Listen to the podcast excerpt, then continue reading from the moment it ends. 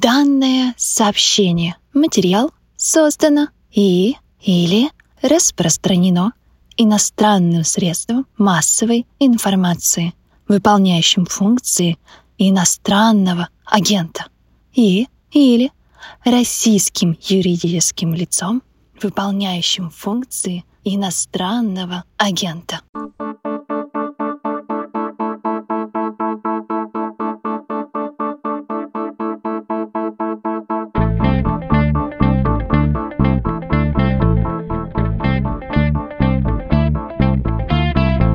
Кстати, это уведомление об иноагентстве начитала наша слушательница Анна. Спасибо ей большое. Если вы хотите также, в конце выпуска расскажу подробнее, как это можно сделать. Это подкаст «Что случилось?» о новостях, которые долго остаются важными. У микрофона Владислав Горин. Здравствуйте. Вчера у нас был эпизод про Казахстан с описанием истории страны, ее независимости, с попыткой чертить контуры новой реальности. Выпуск там был большой и описывал внутреннее устройство происходящего, но в нем, как мне кажется, не нашлось места вот какой теме – Россия-то что делает в Казахстане и вообще на постсоветском пространстве? Чего она хочет от своих союзников и соседей? Участие бывшей самой большой советской республики в жизни других республик-соседок. Каким представляется нынешней Москве? Понятно, что говорить мы будем об организации договора коллективной безопасности, ОДКБ, войска которой в Казахстан на днях вошли, но и тем более, что пребывание миротворцев оказалось недолгим. Вот сегодня президент Казахстана Касым Жамар Такаев сказал в казахстанском парламенте, что основная миссия миротворческих войск завершена завершена, и через пару дней они будут выведены. Тоже хочется понять, что это все-таки было и как это меняет предыдущие отношения, какую новую реальность на постсоветском пространстве создает. Сегодняшний мой собеседник Максим Самаруков, заместитель главного редактора carnegie.ru.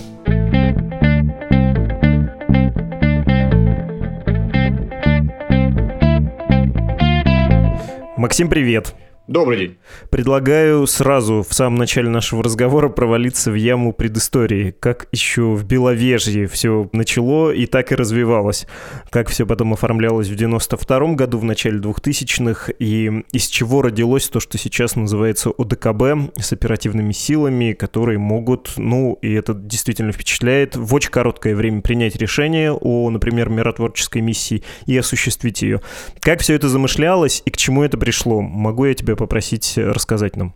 Ну как, замышлялось-то, конечно, все это хаотично, потому что изначально советское общее пространство безопасности разваливалось хаотично. Ну, а ДКБ, по сути, если уж там подробности не уходить, это способ России обеспечить свои интересы безопасности на постсоветском пространстве – с теми странами, которые готовы это делать. Потому что сразу стало понятно, что не все страны готовы в этом участвовать. Конечно, в идеале было не создавать отдельное ОДКБ, а, скажем, СНГ приписать еще какие-то функции в области безопасности. Но так как это сделать не получилось, потому что ряд стран отказываются в этом участвовать, для ряда постсоветских стран Россия и является главной угрозой безопасности в их восприятии. Поэтому закономерно они отказались участвовать в ОДКБ, потому что, чтобы Россия их защитила от России, это такая надежда не очень убедительная. Поэтому пришлось участвовать с теми, кто согласился. Ну, согласилось довольно много, на самом деле, все равно. А у каждого из участников не российских были свои интересы какие-то участвовать в АДКБ. Там Белоруссия покупала дешевую нефть и газ таким образом. Армения защищалась от двойного давления со стороны Турции и Азербайджана. Центральноазиатские страны защищались от угроз со стороны Афганистана, да, ну и таким образом это все сложилось. По сути, это организация, которая до недавнего времени четких функций особенно не имела, да, и было не очень понятно, зачем она именно нужна. Но, по сути, она нужна для того, чтобы обеспечить коллективную безопасность для ее участников. Да? Что считать коллективной безопасностью? Ну, каждый момент создает свое понимание. А еще летом казалось, что главная угроза – это, например, Афганистан. Да? И какие-то попытки дестабилизации из Афганистана республик э, центральноазиатских. Да, сейчас мы видим, что это, возможно, какие-то внутриполитические проблемы и беспорядки, которые формально называют созданными извне, но всем понятно, что основные причины в случае с Казахстаном были внутренние. Да? Да, про это еще поговорим отдельно, чисто справочно. Сейчас в Организации договора коллективной безопасности находятся Армения, Белоруссия, Казахстан, Киргизия, Россия, Таджикистан. В свое время оттуда уходили Азербайджан, Грузия, Узбекистан. Прибалтика никогда не была, но она, в общем, в интеграционных процессах, в том, что называется СНГ, на постсоветском пространстве не участвовала, сразу, в общем, ушла на Запад.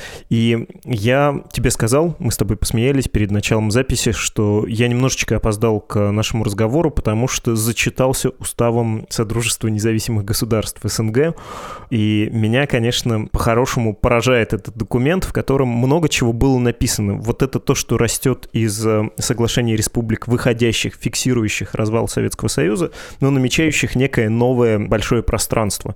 Оно сильно более интегрированным замышлялось, чем британское Содружество, но я бы рискнул сказать, менее интеграционные процессы там близкие должны были проходить, чем в Европейском Союзе, хотя вот про безопасность там сказано, что мы будем охранять общие границы, давайте договариваться об общем пространстве безопасности, чего не случилось.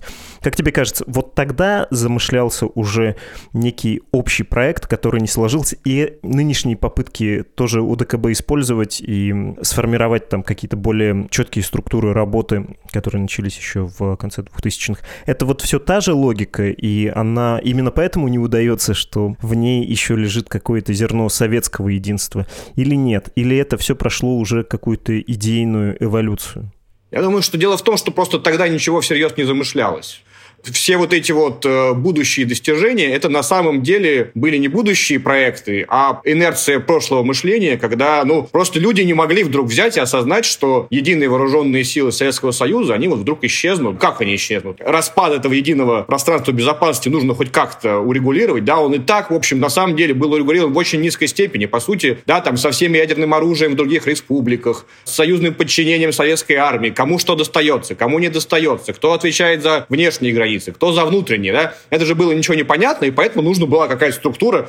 Ну вот хотя бы там в будущем мы планируем, так как мы сейчас ни о чем договориться не можем, так как нам кажется, что мы все находимся под впечатлением, что каждый ест еду другого, и поэтому мы здесь все голодаем и живем в нищете. А если мы выйдем из Советского Союза, то мы все заживем в процветающей стране, мы начнем получать валютные доходы от экспорта, мы начнем сами за себя все решать, и все собой собой наладится, да? Так как вот именно такой подход был в этот момент, да? Так как в тот момент о чем-то четко договориться было очень сложно, пришлось все это написать как будущие проекты, да? А дальше оказалось, что, ну, на самом деле, далеко не все страны бывшего Советского Союза заинтересованы эти будущие проекты реализовывать. Но на самом деле то, что мы видим сейчас, что инерция разлетания, она немножко исчерпывается. То есть вот те вот процессы суверенизации постсоветских республик, которые шли последние десятилетия, они несколько достигают какого-то своего естественного предела, и оказывается, что есть все-таки те вопросы, которые приходится решать совместно, и даже скорее, которые приходится решать с Россией.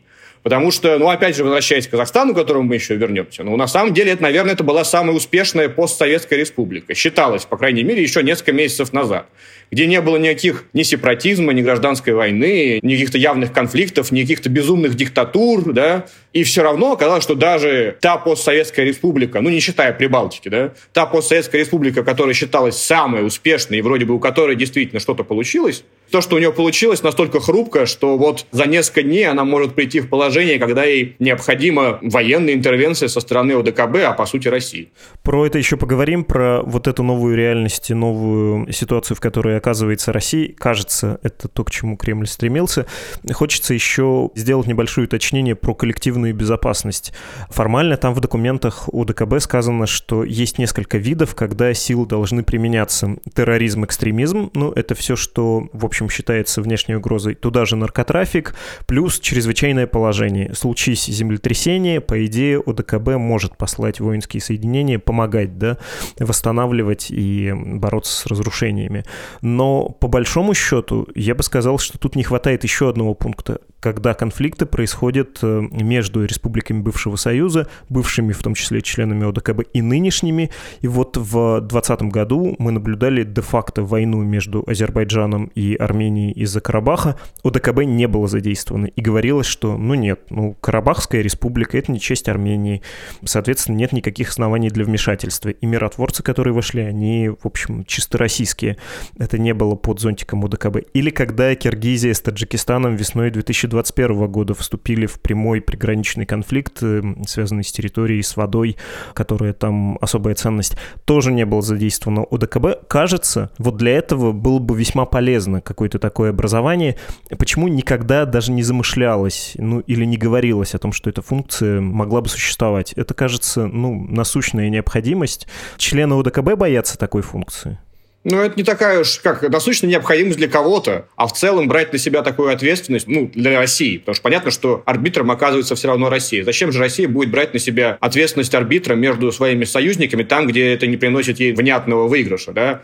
Ничего в этом такого беспрецедентного нет, в том, что АДКБ особо не вмешивалась в конфликт между Киргизией и Таджикистаном. Да? Ну, возьмите вот НАТО, образцовый оборонный союз. В конфликт между Турцией и Грецией на Кипре, например, НАТО вмешивается? Не вмешивается же, да, ну, потому что Кипр формально не часть НАТО, да, то, что Турция участвует на стороне Северного Кипра, это ее активности, не связанные напрямую с НАТО. Поэтому почему НАТО должно впрягаться за Турцию, например, да, и занимать э, сторону Северного Кипра, турецкого, да, в кипрском конфликте? То же самое с Карабахом, да. Есть э, страна, которая член ОДКБ, Армения, да, но, в общем, там что ОДКБ ей должно, прописано довольно четко в документах. И защищать Карабах, который формально не является территорией Армении, ОДКБ не должно. НАТО тоже так не делает, да, то есть, по сути, там ОДКБ, которое называют евразийским НАТО, да, оно в данной ситуации ведет себя примерно так же, как действует НАТО в похожих ситуациях, например, с Турцией, у которой тоже очень много всяких военных вовлеченностей в другие страны, да, там Турция занимается военной интервенцией в Сирии, да, но НАТО не отвечает же за военную интервенцию Турции в Сирии или в Ливии. Поэтому, если Армения занимается военной интервенцией в каких-то других странах, то это головная боль Армении, а не всего АДКБ. Ну, конечно, Россия может использовать э, какие-то свои рычаги, чтобы конфликты не выходили ну, за какие-то разумные пределы. И, как мы видели, конфликт э, Киргизии с Таджикистаном, в общем, не привел ни к какому масштабному противостоянию. Да, как альтернатива какая, да? Если бы ОДКБ там не было, я думаю, что все могло бы быть гораздо хуже, чем то, что было в случае с ОДКБ. Да, там идеальной ситуации все равно не получается, но как инструмент это лучше, чем его полное отсутствие.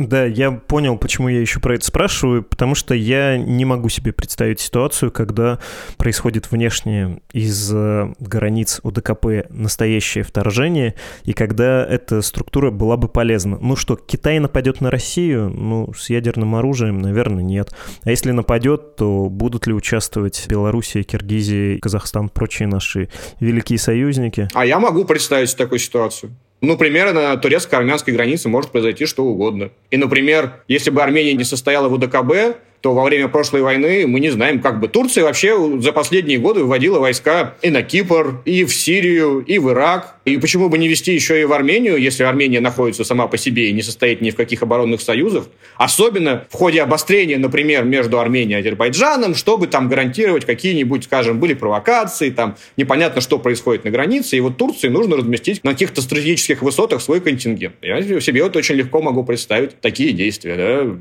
Или, например, внешняя агрессия со стороны, ну, скажем, или нынешнего талибского правительства в Афганистане, да, или какого-то еще будущего правительства Афганистана, которое будет еще более радикальным, или даже не столько радикальным, сколько ориентированным на внешнюю экспансию, да, какую-то исламистскую. Вот их агрессия против Таджикистана. Скажем, они скажут, что вот здесь таджикское меньшинство в Афганистане получает поддержку от Таджикистана страны, и мы должны эти каналы поддержки ликвидировать. Да?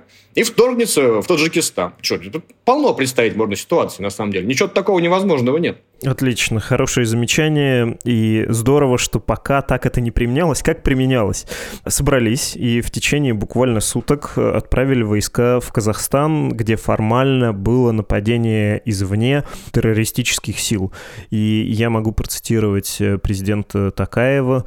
Основная миссия сил УДКБ завершена. Это он сказал сегодня, 11 января. Через два дня начнется поэтапный вывод объединенного миротворческого контингента УДКБ, то есть 13 э, числа, 13 января это произойдет. Как тебе кажется, в чем была цель, смысл этой операции? Потому что очень много есть замечаний по поводу того, что ну приехали, вроде как замышлялся оборонный союз, а мы имеем не то священный союз, как в 19 веке, не то Варшавский договор, э, в смысле войти в Чехию.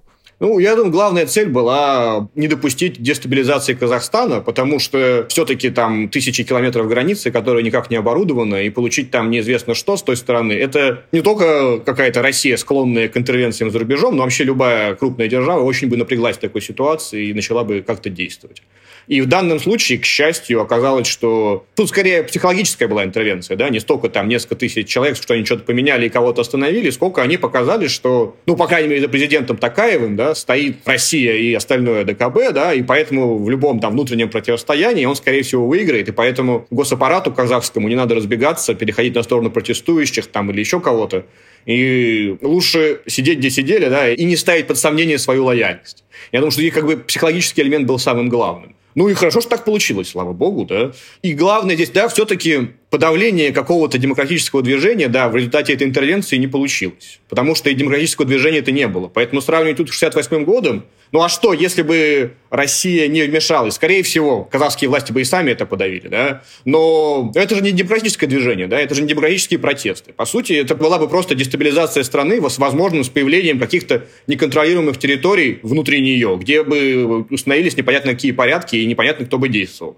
Я не думаю, что здесь было прежде всего именно какое-то идеологическое стремление подавить цветную революцию. Во-первых, это не похоже на цветную революцию, а во-вторых, все-таки такой вызов, как э, дестабилизация гигантской незащищенной границы, любая страна бы действовала очень резко, быстро и жестко, потому что допускать такого невозможно. Ну, это очень интересно, потому что ладно бы кто-то особенно нервно говорил про то, что это такой авторитарный, автократический интернационал на просторах бывшего Советского Союза, но про цветные революции говорит Владимир Путин. Э, ты, наверное, почитал или посмотрел сессию Совета коллективной безопасности УДКБ, когда главы государств, входящих в этот коллективный договор, созваниваются, там видеоконференции. Очень милый момент в конце, когда Путин говорит, ну, всего доброго, а мне с Рахмоном Антоном надо еще поговорить, вы там трубочку не кладите, а все остальные могут быть свободны. Очень напоминает рабочее совещание в Зуме.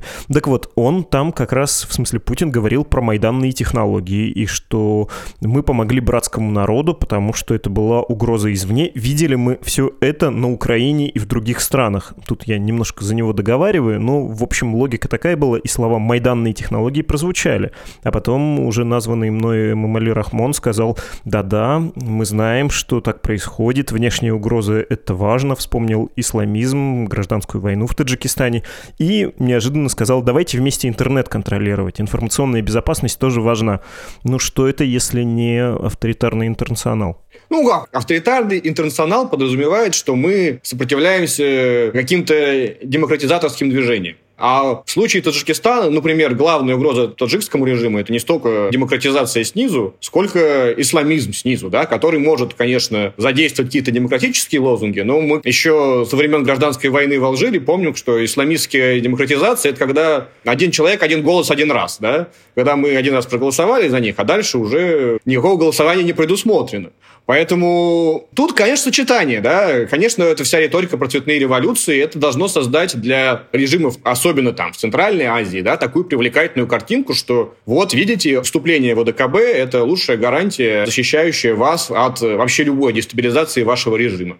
Но в то же время говорить, что единственная угроза авторитарным режимам в Центральной Азии – это либеральная демократия, ну, это не так просто. Ну да, каждый использует такую ситуацию, пытаясь там извлечь максимальные выгоды какие-то для себя, да, и оформляет это в идеологию, близкую ему самому, но это не значит, что за этим стоит ноль просто какой-то реальности. Да? Ну, мы не можем говорить, что единственная задача военного присутствия России в Центральной Азии – это подавлять местные демократические движения. Это не так. Давай я тебя тогда спрошу несколько провокативно.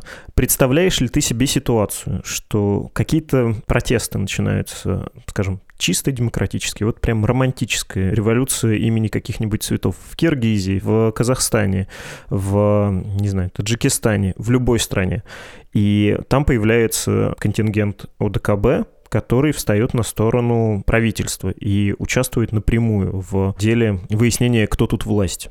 Но мы же видели уже такие ситуации. Мы же не надо ничего представлять. И они были несколько раз. Например, год назад такая была ситуация в Киргизии. И что, Россия как-то вмешивалась специально? Нет, не вмешивалась, потому что никакой серьезной угрозы дестабилизации всего региона не возникло. Внешнего фактора особо не было. Вот Россия и смотрела на это все довольно равнодушно. Да? Или, например, 4 года почти назад в Армении, да, когда тоже была уж вполне себе демократическая революция, и Россия все равно не вмешивалась. То есть Россия, она, конечно, очень чувствительна к таким событиям. Но если нет угрозы геополитического поворота или какой-то масштабной дестабилизации, то она может и потерпеть, и подождать, и попытаться наладить диалог с новыми лидерами. И даже вот на этом последнем совещании было очень смешно. Ведь когда осуждали цветные революции, ну, по сути, двое из участников этого совещания, да, они именно так и пришли к власти в свое время. Но так как это была у кого надо цветная революция, да, и так как оба этих лидера, видимо, смогли достаточно убедительно объяснить Москве, что геополитической ориентации и вообще общей ситуации, э, внешнеполитическому курсу их страны эти смена власти не угрожает, но они смогли в этом убедить Кремль. Вот они сидят теперь в ОДКБ спокойно и обсуждают, как бороться с цветными революциями. Ну, грешно смеяться, но Пашинян там сидел как на именинах, конечно, да. Мы уже видели много раз, что нет у России чисто идеологического заряда подавлять любые демократические движения. Не это ее волнует. Ее волнует больше то, что демократические движения часто оказываются связаны, в каких-то случаях, даже не часто, во многих странах они оказываются связаны с геополитическими рисками. И тут Россию триггерит, да, тогда она вмешивается. А когда этих рисков нету, она способна себя сдержать и смириться с победой демократической оппозиции, даже путем, грубо говоря, цветной революции. Очень мне понравился заголовок, кажется, на Deutsche Welle. Путин торжествует, Запад лавирует. По любому поводу можно его использовать, но надо сказать, что вот эта ситуация, когда 30 лет строивший, и, как ты сказал, довольно успешно, в том числе в экономическом смысле, свою независимость Казахстан, вдруг, ну, кто-то скажет, приползает, кто-то скажет, обращает свой взгляд в сторону бывшей метрополии и просит о поддержке во внутриполитических делах. Это, конечно, реальность немножко непривычная все еще. Как тебе представляется? Во-первых, будет ли это повторяться? Во-вторых, как свою роль видит Москву и как э, роль Москвы видят другие страны? В каких ситуациях они готовы прибегать к помощи бывшего имперского центра? Я думаю, что, в принципе, так уж много эта интервенция не поменяет в отношениях России и Казахстана. По сути, Москву устраивает то, что казахский режим остается, в общем-то, лояльным Москве и не собирается проводить какие-то безумия типа слишком резкого националистического поворота или там переориентации полностью на Запад.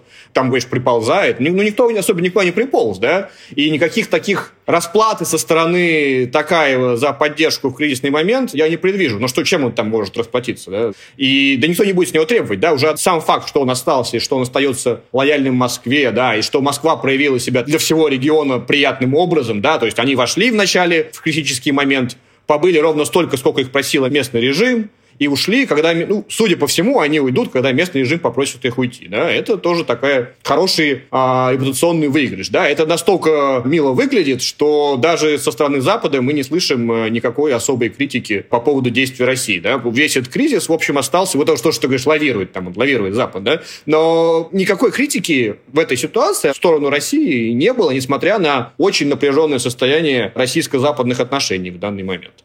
Я думаю, что это будет такой шоу-кейс, да, показательный пример другим лидерам а, постсоветских государств. Вот смотрите, если у вас случился кризис, если у вас так получилось, что в результате какого-то социального бунта, на которого сверху наложились там внутриэлитные разборки, у вас наступила мощная дестабилизация, то на самом деле всем на вас будет наплевать, кроме России.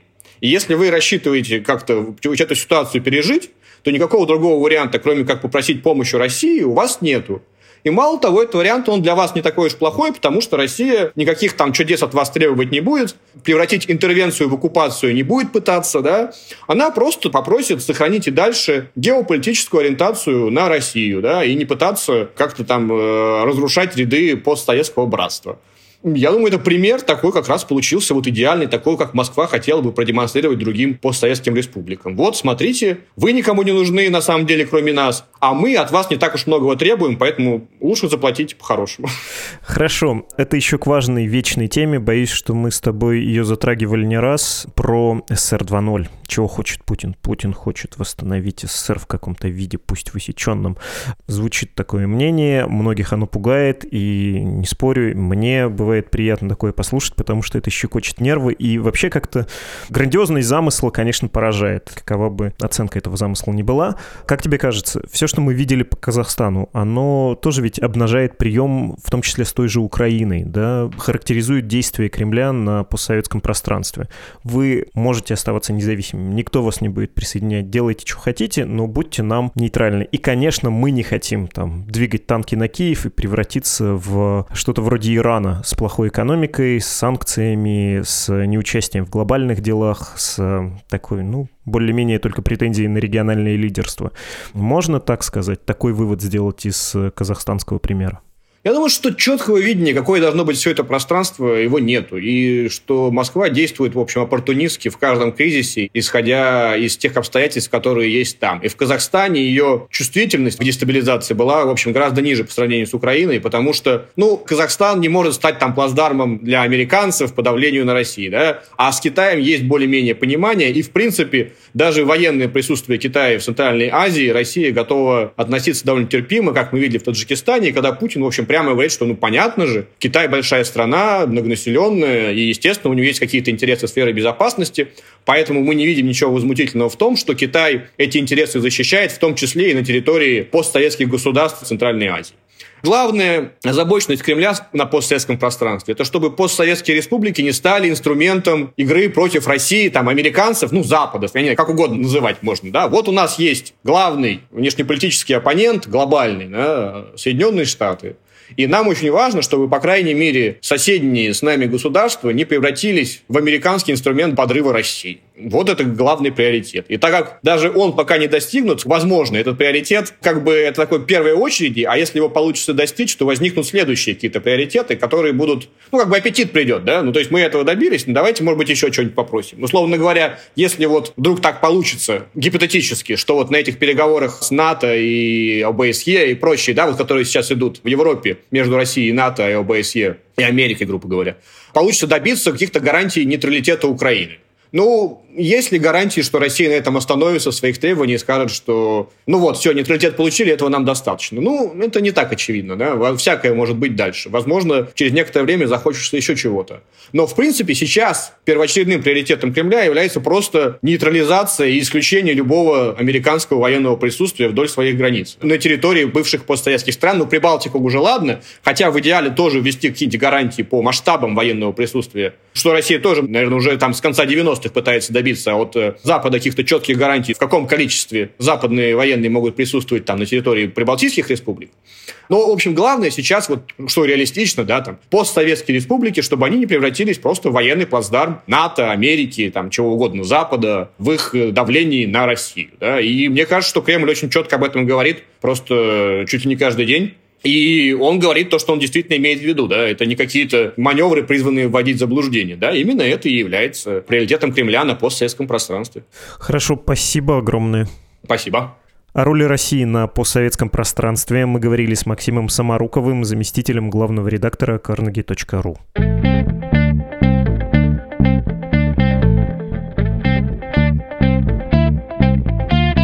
Вы слушали подкаст «Что случилось?» о новостях, которые долго остаются важными. В начале выпуска сообщение об иноагентстве читает наша слушательница Анна, и вы тоже можете сказать свое слово. Для этого загляните в любую заметку «Медузы» и прочтите точно тот текст, который там написан на особой такой не самой симпатичной плашке. Ну, то есть вот это данные, сообщение, материал создан, распространено, ну и так далее. Главное, дословно, каждую букву. И кроме дословности есть еще пару условий. В комнате у вас должно быть не шумно и уложиться хорошо бы в 15 секунд, потому что дольше не хочется, а меньше чревато. Это требование законодательства про 15 секунд. Кстати, за последние сутки нам пришло 5 ваших сообщений с начитанным уведомлением. И вот что, там все мужские голоса. Надо бы это как-то исправить, дорогие слушательницы. Поучаствуйте, пожалуйста. Адрес для писем с аудиодорожкой или без нее подкаст собакамедуза.io. Ваши пожертвования мы всегда рад принять. На эти деньги редакция существует и надеется существовать дальше, чтобы оформить или переоформить выплату, мало ли срок действия карточки, например, у вас истек, заходите на страницу support.meduza.io. Титры подкаста «Что случилось?» Владислав Горин, редактор и ведущий, Лора Суслова, редактор и продюсер, Виктор Давыдов, автор музыки. Ну а последним по экрану ползет логотип «Медузы», потому что это издание создатель, издатель, распространитель, вдохновитель нашего подкаста. До скорого! thank you